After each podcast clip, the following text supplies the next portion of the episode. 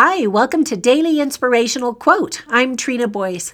Today's inspiring quote is by Deirdre Eden, author of The Watchers. She said, quote, Strength isn't always about weapons, armor, and fighting skills. Strength is also about learning to control what is inside you. End quote.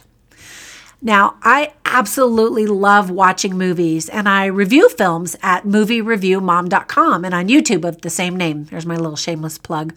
So last week I was watching an interesting film called The Mustang starring Matthias Schoenaerts. I don't know how to say his name correctly, but anyway, he was outstanding in his role as a criminal sent to a prison in the state of Nevada.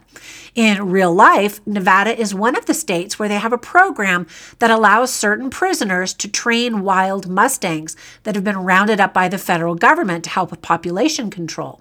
The trained horses are then sold at public auction. It's a really cool program because it helps reform both wild horses and prisoners.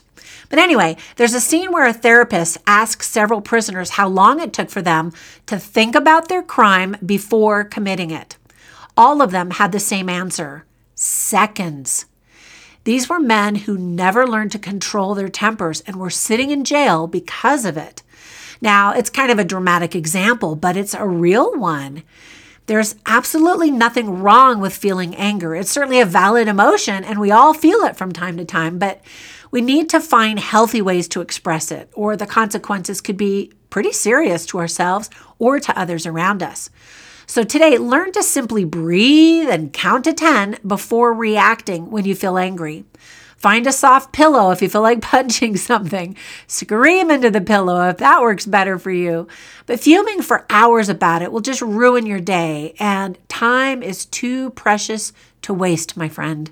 Once again, Deirdre Eden said, Strength isn't always about weapons, armor, and fighting skills. Strength is also about learning to control what is inside you. So now get out there and make it a great day.